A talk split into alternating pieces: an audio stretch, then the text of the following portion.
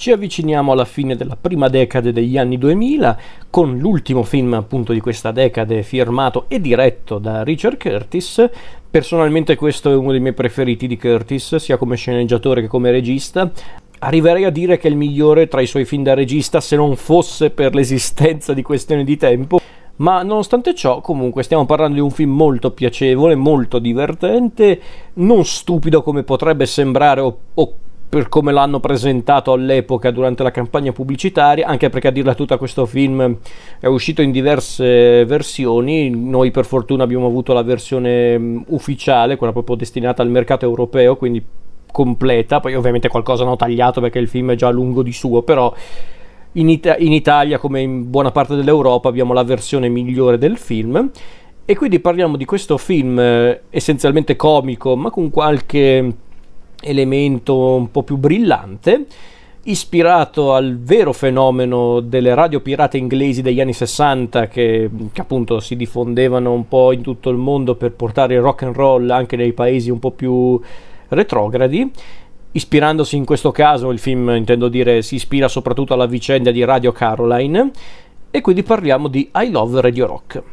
Film diretto e sceneggiato da Richard Curtis, basato appunto sulla vicenda di Radio Caroline, ovviamente con qualche elemento romanzato, perché abbiamo comunque dei personaggi che bene o male sono ispirati a figure reali, come per esempio i personaggi del Conte, di Simple Simon e il ministro Sir Alistair Dormandy sono bene o male ispirati a figure reali, per esempio Sir Alistair è praticamente ispirato al personaggio del politico laburista Tony Benn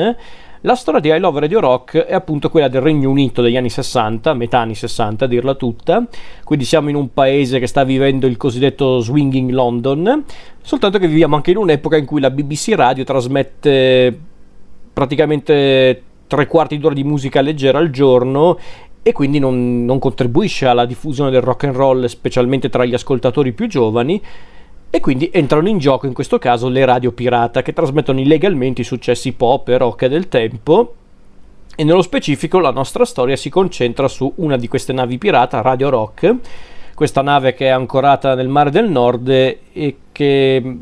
trasmette appunto 24 ore al giorno musica rock o comunque intrattiene gli ascoltatori più giovani grazie alla personalità vulcanica di ciascun membro del, della ciurma e questa storia viene raccontata soprattutto tramite il punto di vista del eh, nuovo arrivato della ciurma, un giovane ragazzo di nome Carl, interpretato da Tom Sturridge, che entra appunto a far parte della ciurma di Radio Rock, sia per appunto allontanarsi da un ambiente che a quanto pare non riesce a stimolarlo, ma a quanto pare la madre di Carl lo ha spedito sulla nave di Radio Rock per un'altra ragione, una ragione che scopriremo soltanto ovviamente guardando il film. E ovviamente in tutta questa storia ci sono anche tutte le varie ehm, scampagnate, le varie bricconate, le goliardate dei, dei vari membri della ciurma eh, parliamo appunto di personaggi come il Conte, interpretato dal compianto ma sempre graditissimo Philip Seymour Hoffman, l'eccentrico ma più pacato Quentin, Bill Nighy, eh, l'altrettanto eccentrico e mm, un po' anche un po' strafottente Gavin, interpretato da Rhys Ifans, un volto assai ricorrente nel cinema di Richard Curtis. Abbiamo il, eh, il simpatico Dave di Nick Frost, Chris O'Dood nei panni di Simon.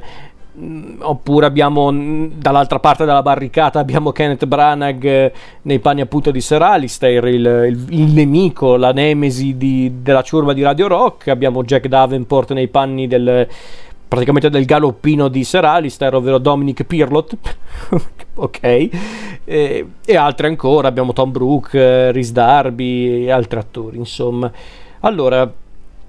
i Love Radio Rock, come dicevo prima, è un film essenzialmente comico, scanzonato, che racconta un'epoca ormai ormai fa davvero parte della storia. Fa impressione e anche un po' ridere pensare che c'è stata un'epoca in cui la, la, musica rock, il rock and roll, era considerato un genere musicale estremo, anarchico, quasi pornografico per come lo definivano certe persone, specialmente in questo caso il personaggio di Sir Alistair Dormandy e per questo già il film ha un fascino tutto suo, una ricostruzione dell'epoca semplice ma efficace ma poi chiaramente qua ci sono gli elementi migliori del Richard Curtis eh, sceneggiatore uno su tutti, la sua abilità nel mischiare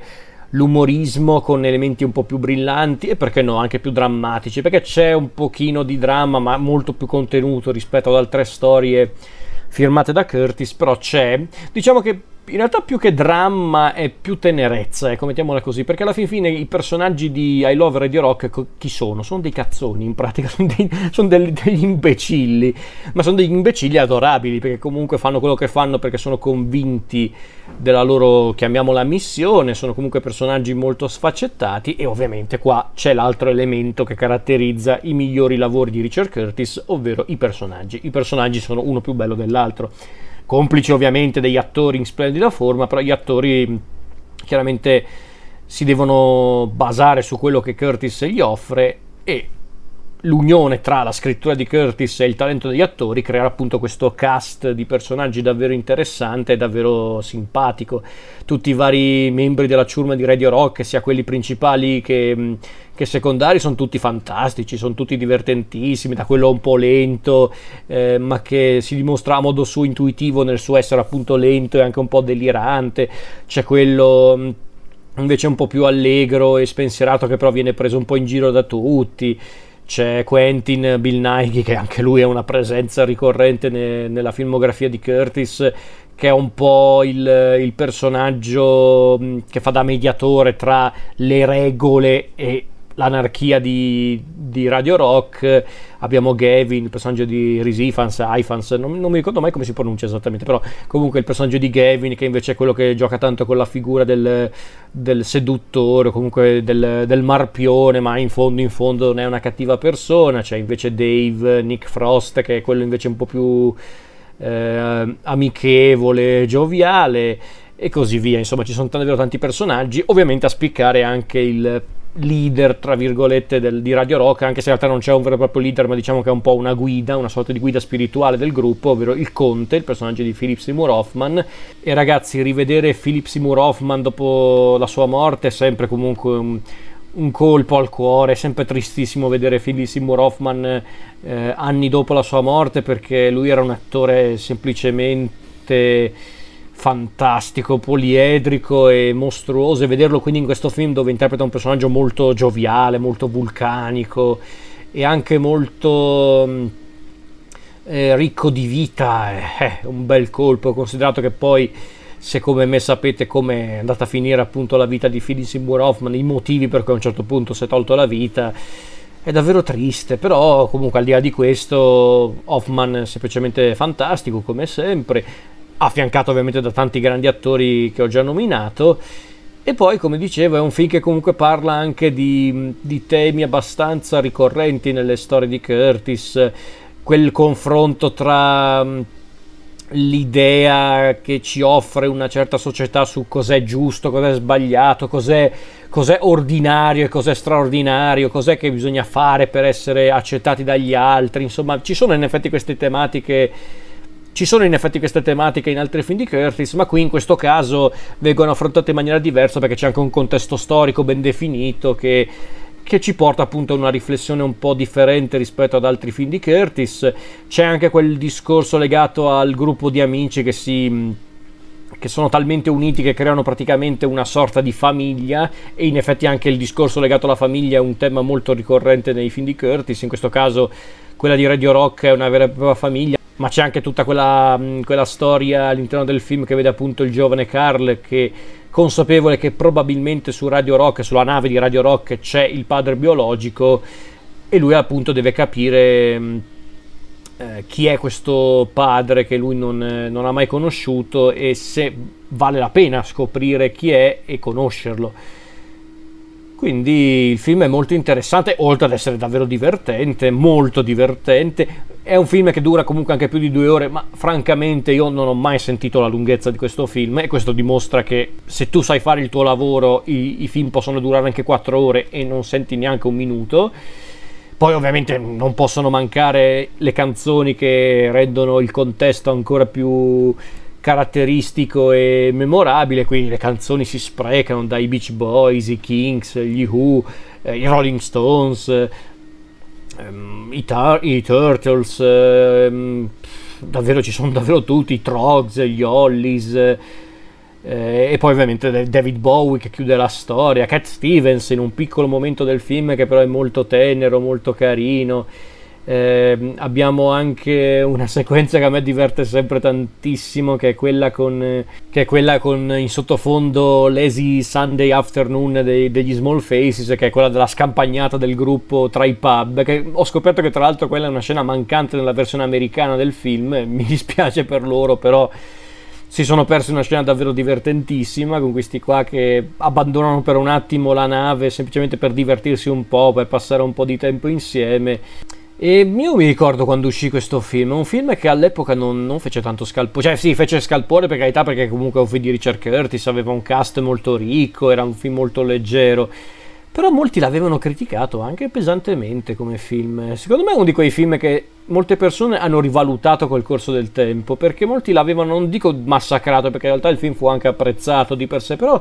l'avevano un po' sottovalutato, l'avevano definito un po', un po debole sull'aspetto narrativo, quando invece in realtà io non la vedo così, è, un film semplice, ma non è che per questo è debole a livello narrativo. Addirittura qualcuno aveva definito questo film simpatico, divertente, ma avevano detto che Curtis eh, non aveva molto da dire riguardo appunto questi ribelli eh, per cui il rock and roll era una ragione di vita quando francamente in realtà c'è molto invece in questo film anche per quello che riguarda le motivazioni che spingono ciascun membro di Radio Rock eh, a voler trasmettere appunto il rock and roll poi ragazzi, se non ci fosse questo discorso, allora che cosa serviva mettere i personaggi di, di Sir Alistair e di Pirlot? Mi viene sempre da ridere quando nomino Pirlot, che ovviamente in lingua originale non è Pirlot, eh, ma il personaggio si chiama Dominic eh, Twat, che,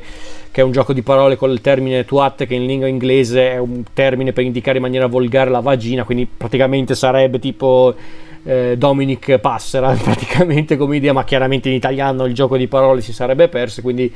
hanno optato per eh, Pirlot, che è un richiamo evidente al termine dialettale lombardo e quindi molto congeniale al sottoscritto, ovvero Pirla. Congeniale perché sono lombardo e perché sono probabilmente anche un Pirla. pirla è un, è un, termine soprattutto lombardo per indicare mm, in maniera anche molto scherzosa uno stupidotto, uno sciocco. Quindi hanno optato appunto per Pirlot e ripeto, il film secondo me è invecchiato molto bene, è un film davvero piacevole, divertente, molto divertente, ma non stupido perché comunque caratterizza bene i personaggi, rende le, le varie scorribande dei personaggi molto simpatiche e piacevoli, pur trattando comunque la storia di un gruppo di, di sbandati o comunque di, di, personaggi molto spudorati, a volte anche un po'... Mm, un po' folli, ma che noi non possiamo non amare. In certi punti sembra quasi un amici miei, eh, abitato però negli anni 60 e con tanta musica rock in certi punti come idea, nel senso persone che appunto magari non hanno una vita mm, eh, completa al di fuori di quello che fanno, appunto in questo caso la radio, ma che comunque riescono a, ad avere mm,